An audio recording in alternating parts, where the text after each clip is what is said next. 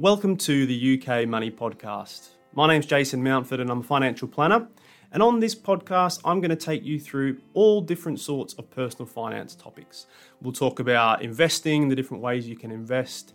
Um, we're going to talk about risk. We're going to talk about tax. We're going to talk about basically anything to do with financial strategy and ways that you can improve your financial future.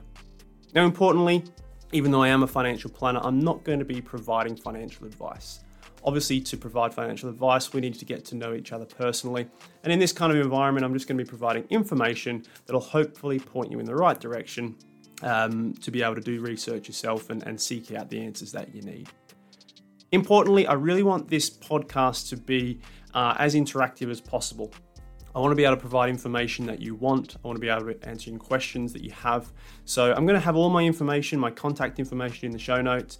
Um, please ask me questions. There's going to be a section I'm going to be doing in this podcast every week that has um, listener questions.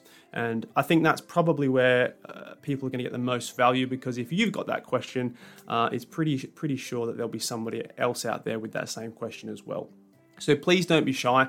Please do get in touch with me, drop me a question, um, and I'll do my best to answer it for you. As well as listener questions, we're also going to be um, covering topics that are, uh, I guess, hot topics in, in personal finance. So, you know, often when we see headlines on the news about a certain um, share doing something or the government bringing in changes to tax rates or whatever, often that um, makes people think, how is that going to impact me? How is that going to impact my finances? So, one of the common themes through this is I'm going to be breaking down what's happening out there, what's happening in the news, and what that means for your investments and your finances. So, please do subscribe to this podcast. I think it's going to bring a lot of value to people out there, and I really look forward to, uh, to having you on here every week.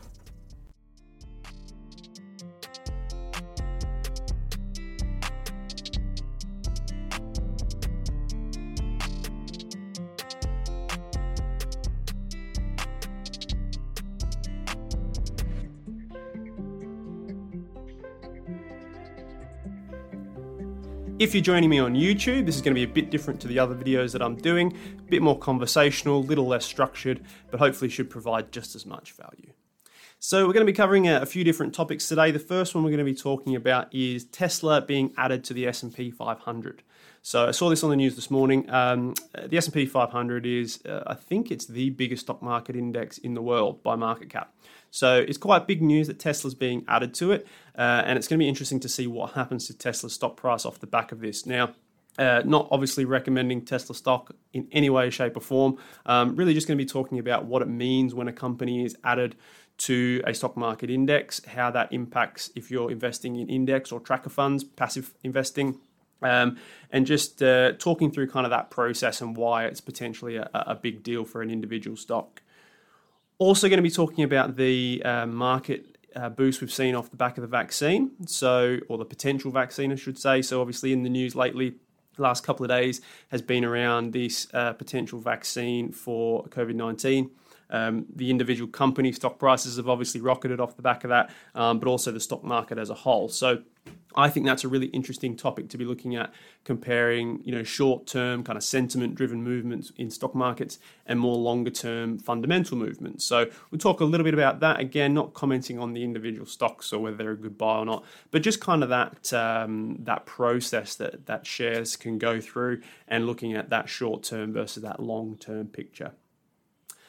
Lastly, we're going to talk a little bit about property. Now, I'm a financial planner, so I'm not a am uh, not a real estate agent. I'm not licensed to give advice on property. It's not something that I recommend, like residential real estate, that sort of thing, um, other than through property funds and and, and that kind of arrangement. But um, I think it's an interesting one at the moment. Obviously, we've got this stamp duty holiday, um, so there's been uh, a lot of demand for property actually, which I think is surprising a lot of people. So, I'm going to be talking just a little bit about that, a little bit about the, the state of the market, and um, and what that might mean for you if you're if you're looking at buying your first house. So stick around. I think there's going to be a lot of value today, and um, let's uh, let's just get into it then. One other point that I did forget to mention when I recorded this episode was that all the views expressed uh, on this podcast and on my YouTube channel are my own and not my employer's. So the first thing I wanted to talk about today is Tesla being added to the S&P 500. Now, like I say, I think um, the S&P 500 is a massive, massive stock market index. Um, it stands for the Standard and what it uh, it means, or S and P Standard and Poor's 500. So Standard and Poor's created this index of the um, I guess 500 biggest companies in America, but not really. So a lot of um, stock market indexes, like the FTSE 100, for example, are based just on market cap. So essentially, if your company is one of the 100 biggest in the UK listed companies, then you will be included in the FTSE 100. Now, the S&P 500 is a little bit different because it's not just based on market cap. So market cap is a part of it, but essentially it's a committee from Standard & Poor's that actually decide whether a company is going to be added to that stock market index. Now, Tesla's actually met the definition of for entry from a market cap perspective for quite some time. Um, but the committee decided not to add them because of not concerns, but some of their income levels of income were based on like short term tax credits and things like that. So, one of the conditions that they put on, on adding a, a, um, a company to their index is the, the quality of their earnings or the sustainability of their earnings. So, the committee had uh, some, I guess, reservations around that for Tesla. They're obviously over that now um, because they've announced that they're going to be adding uh, Tesla to the S&P 500 from the 21st of December, so just over a month a month away. So why is this important? Well, I think in order to answer that question, we have to talk a little bit about active versus passive investing. So these are really the two kind of umbrella terms for how you invest in the stock market. Now, in terms of um, index investing, I've mentioned a couple of indexes there. So you've got the S&P 500 as, as one of the biggest ones in America, and you've got the FTSE 100, which is um, the biggest uh, index in the UK. Now, the first way and one of the most common ways that people invest in the market is what's called index investing or passive investing. In the UK as well, sometimes it's known as tracker, investing in a tracker fund. And essentially what that does is it takes out any form of um, discretion for how you're investing. So let's say you decide you want to put some money into the UK stock market and you want to invest in, in UK equities, UK shares. If you decide to do that via a tracker or an index fund, you might decide to invest in a FTSE 100 tracker. If you do that, that fund will invest your money on your behalf into the FTSE 100, but it will just buy the 100 um, shares that are listed in that FTSE 100. Now, there are some slight different ways that they can do this, but to keep it simple, you know, some of them will literally do that. They will just buy, um, they will buy the top 100 companies in on that FTSE 100, and they'll do it by weighting. So whichever company is the biggest, they'll buy the most of. Whichever company is the 100th, they'll buy the least of. Now, by doing that, you're essentially going to be getting the average return of the whole stock market. So you don't care whether Lloyd's performs better than Halifax. Okay, really bad example. Obviously, Halifax are actually owned by Lloyd's, but you get the picture, you get what I'm talking about. or whether BP um, performs better than Shell or whatever. It, you're going to be getting the return of the, of the average of the market as a whole. Now, investing in this way has some advantages the first advantage is, is that you are going to get the average.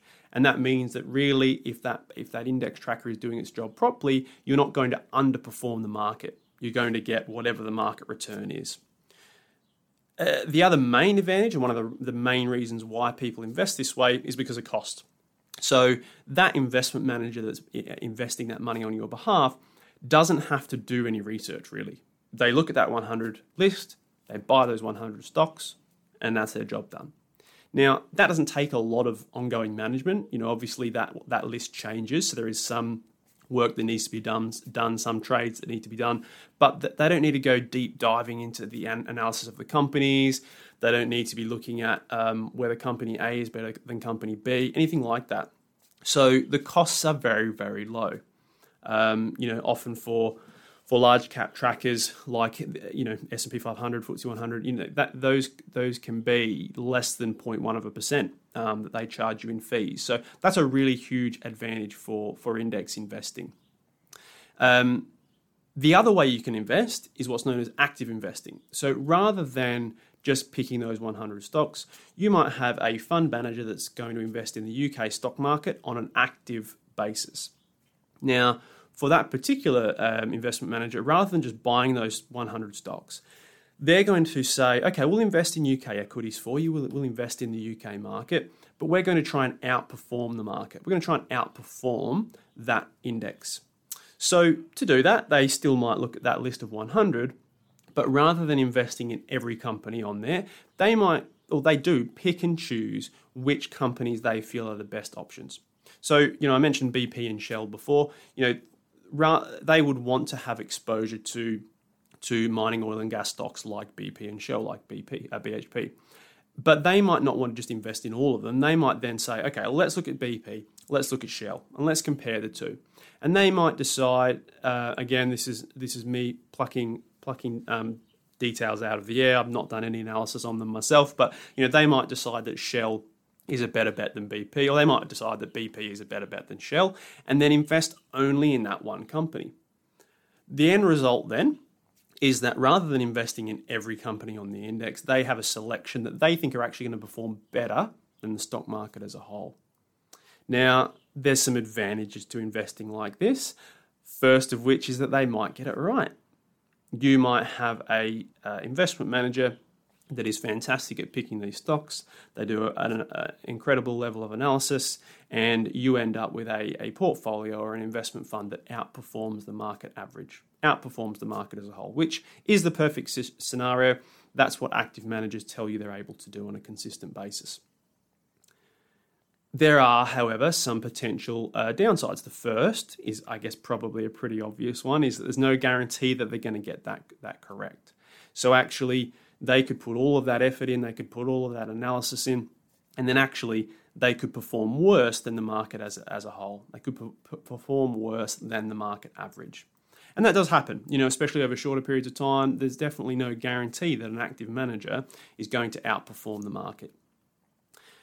Now, that's compounded by the fact that there's a lot more work that goes into this. So they have to have teams of, uh, of an, an, teams of analysts. They um, often have to, you know, they'll go visit these companies. They'll pay for additional research from, you know, from overseas brokers. Um, They've got a large number of staff, so they've got pension schemes, they've got company cars, they've got buildings, they've got a lot more costs that goes into providing active management. In a nutshell, they just have a lot more costs than a passive manager has. Now, they're not doing it on a charitable, a charitable basis. Um, they are a company that's trying to make a profit, so those costs get passed on to you, the investor.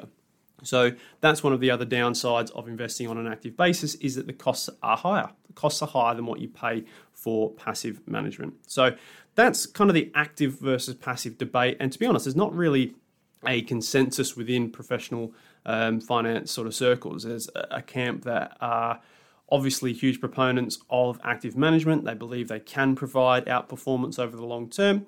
And then you've got a huge um, a huge number of people out there that believe that it's not possible that over a long enough time period, there's not it's not uh, it's not possible to outperform the market. So there's there is no right or wrong answer. Everybody has a different uh, viewpoint on it. But either way, it does have an impact on how uh, individual stocks or uh, how sectors of the market perform. Now, back to kind of looking at Tesla and what this means. You know, Tesla Tesla is a bit of a market darling, so it's risen significantly over the the last few years. Um, you know, Elon Musk is, is a very much a larger than life character. People kind of, regardless of the business model itself, um, whether you whether you think that's a positive or not, people are really buying into Elon Musk and kind of his vision and the vision for this electric green kind of future. So Tesla's uh, share price has risen a lot over the past few years. Um, with that said, from a fundamental perspective, and again, I've not done a deep dive onto this, but I know that there have been certain managers out there that have stayed away from Tesla um, over sort of similar concerns to what the S&P 500 had really. You know, is that business sustainable? You know, can it make consistent long-term profits? Can it meet the demand? Does it have, have the capability of, of ramping up the factory production, and all that sort of stuff? So have been some, some concerns about the long-term viability of the business. So active managers have, have, have, some of them have stayed away, and because it's not been included in a in any passive funds in S and P 500 um, funds, passive managers haven't been buying it either. Now, what's going to happen is that once uh, Tesla's actually uh, included into the S&P 500, if I am running an S&P 500 index tracker fund, I have to buy Tesla. So, regardless of whether I think Tesla's actually a good investment or not, by having it included in an index, there's automatically going to be a much higher level of demand for those stocks because any index fund out there that actually buys the whole index um, will need to be buying Tesla. So, you know, it's just a really good example of how um, individual or ways that different asset, um, different shares are allocated to indexes can actually really impact that share price. So it is going to be really interesting to see what happens to to Tesla shares over the, the next month or so as it's added to that index. Now, you know, it's no guarantee that the share price will go up. You know, just because a share is being added to a index doesn't automatically mean the price is going to increase you know there can still be bad news that comes out about the company which counteracts that that increased demand from from an index perspective. So. Um, nothing in investing is a is a guarantee that a share price will rise, but it's going to be really interesting to see um, how it all plays out. So the next piece of news that I just wanted to have a bit of a talk about was this market boost we've seen off the back of the uh, potential vaccine for COVID nineteen. Now, the first one that came out uh, a few days ago was Pfizer, um, and then the next, the other one, which was just yesterday. I'm just double checking the name. I think it's Moderna. Yeah, Moderna. Um, so Pfizer announced that they had a, a vaccine that had a potential um, 90% um, effectiveness rate or 90% protection rate. Um, and then Moderna have come out and saying they've also got one that they think has a 95% protection rate. So there's these companies coming out now um, that are sort of saying that, look, we're making some real progress here. Um, we've got some vaccines that are potentially going to be very useful against COVID 19. Now, as you would expect, the market was very excited about that, and we saw some huge increases in in, um, in share markets all, all around the world, really, and some really big increases in those individual share prices.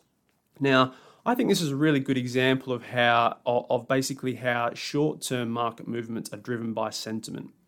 So when we talk about stock market investing, when we talk about investing in shares for the long term, um, I think the main the main um, understanding that people have is that when you buy shares, when you buy good businesses, you expect that over the long term, those businesses will do well, they'll grow their profits, and the share price will rise in line with that. And I think over long time periods, that's that's often um, pretty much the case. You know, over the long to, to be a sustainable share uh, that grows over the long term, you need to have a sustainable and a, and a performing business. Over the short term, that's not necessarily the case. So I'm not saying that that's not the case for these two companies. Obviously, um, they're huge pharmaceutical giants, but it's interesting because basically all of that um, Pfizer and Moderna haven't made any more money off the back of this recent announcement. Now, they might make more money in the future. You know, if these uh, vaccines do go through all of the final processes, they will get approved. Obviously, there's a massive amount of potential for them to make a huge amount of money off the back of this. But in the short term, it's driven by sentiment. It's driven by people feeling good about the stock. It's driven by people getting excited about the stock. But it won't necessarily translate into long term capital growth. Now, I think that's really interesting because this is just one example. We see this all the time. You know, if um, eh, the uh, an interesting one actually off the it's kind of the um, the same issue, but the other side of it is off the back of the um, vaccine announcement. We actually saw um, tech stocks drop a bit. So uh, companies like Netflix and Spotify, um, and even Amazon have seen really big increases through COVID 19 because obviously we're spending more time at home, we're all shopping online more. So those companies have actually done really well out of the pandemic. So as soon as there's a bit of a, a, light at the end of the tunnel that maybe these lockdowns and maybe this pandemic situation will be over, that has an inverse impact on those companies. So their share prices actually dropped a bit. Now, again, a lot of that's going to be sentiment driven. You know, at this stage, we don't know what consumer behavior is going to look like after the pandemic is over. So actually, you know, maybe Amazon's not going to be impacted at all, and maybe all of these extra um, extra prime customers and extra online shoppers that they've picked up are going to stay with Amazon after things are over. So the long term outlook is, is is yet to be seen, but the share price is moving based on short term sentiment and short term emotions. So I think this is a really important point for for you out there who are listening to this um, or when you're looking at your own portfolios. So you know it can be really scary when you see some some really drastic share price movements, especially you know if you go back earlier in the year, the UK market, for example, is down almost forty percent at one point. Um, but it's really important to remember that often, not always, but often, when we see moves that are that drastic, it is driven by sentiment, driven by emotion, not necessarily dri- driven by fundamentals. So there's a big disconnect between what can happen um, in share prices and stock markets in the short term and what can happen for over the long term for an investment portfolio. So I think, um, you know, like say, for, for those who are, who are watching their own portfolio, if you get nervous about volatility, it's just a really important point to keep in mind that just because something is volatile over the short term doesn't mean that it's going to be a, a, a bad bet over the long term, and vice versa. Just because a share price or a stock market is, is rising rapidly in the short term doesn't mean that that's necessarily a sustainable long term trend. So, you know, when you are looking at your own portfolio, I think it's a really good example of why you've kind of got to ignore that short term noise a bit. You know, as much as, yes, we all love to see our portfolio go through rapid increases, it's not sustainable. You know, you, your portfolio can't do 15% uh, annualized return every year on the year. You know, it's just not going to happen. So, you know, it's important to keep perspective. It's important to keep a long term view. And if you go through a really great period, then, you know, it's probably start preparing yourself for for a correction. You know, it's going to happen. It's okay. It's part of the normal um, investing process, um, and you're on a long term journey. So. I think that that's just a really important point to keep in mind that that short term volatility doesn't necessarily equate to how your portfolio is going to perform over the long term. So the last thing I want to have a little bit of a talk about in today's episode was uh, the property market. So Rishi Sunak uh, announced this this stamp duty holiday. So there's no stamp duty for, pop- for properties up to five hundred thousand pounds in England um, until 31st of March next year. So we've actually seen a huge um, a huge increase in the amount of sales that have been agreed. And I've seen some figures that, that say this is like uh, 70% higher than this time last year, which is just crazy. Um, so you know it's a it's an interesting one because you know a lot of people I've been speaking to around um, around property have expected the property market to be quite soft because people are you know on furlough. Um, obviously, there's a lot of small businesses out there that are really struggling. Um, certain industries like events, hospitality in particular.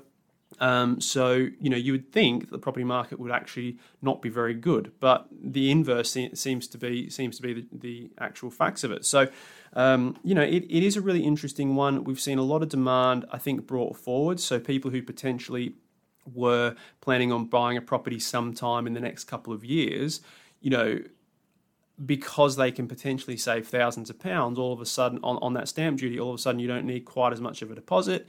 Um, and you know it's a big incentive for people to be to be bringing forward that those those purchasing decisions. So um, it will be interesting to see how it plays out afterwards because obviously if you're if you're just taking demand from next year and bringing it forward into this year you know maybe actually next year is going to be really quite a bad year for property. So it will be interesting to see what the knock-on impacts of this are.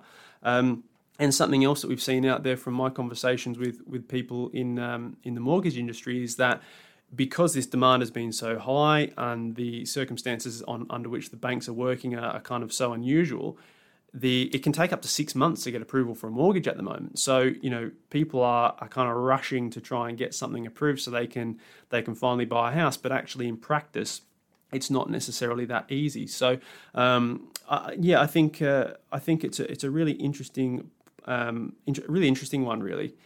And I think if you're um, if you're looking to be purchasing a property and you're not a cash buyer, um, that mortgage point is a really really um, important one to be considering.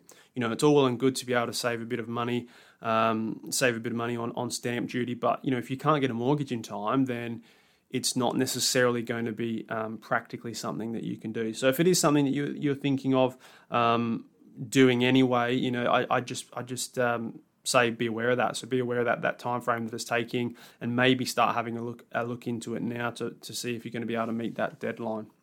So today we've talked a little bit about active versus passive investing. We've talked about Tesla being added to the S&P 500 and what that kind of kind of means, um, how passive investing works, and um, and how that can impact individual stocks.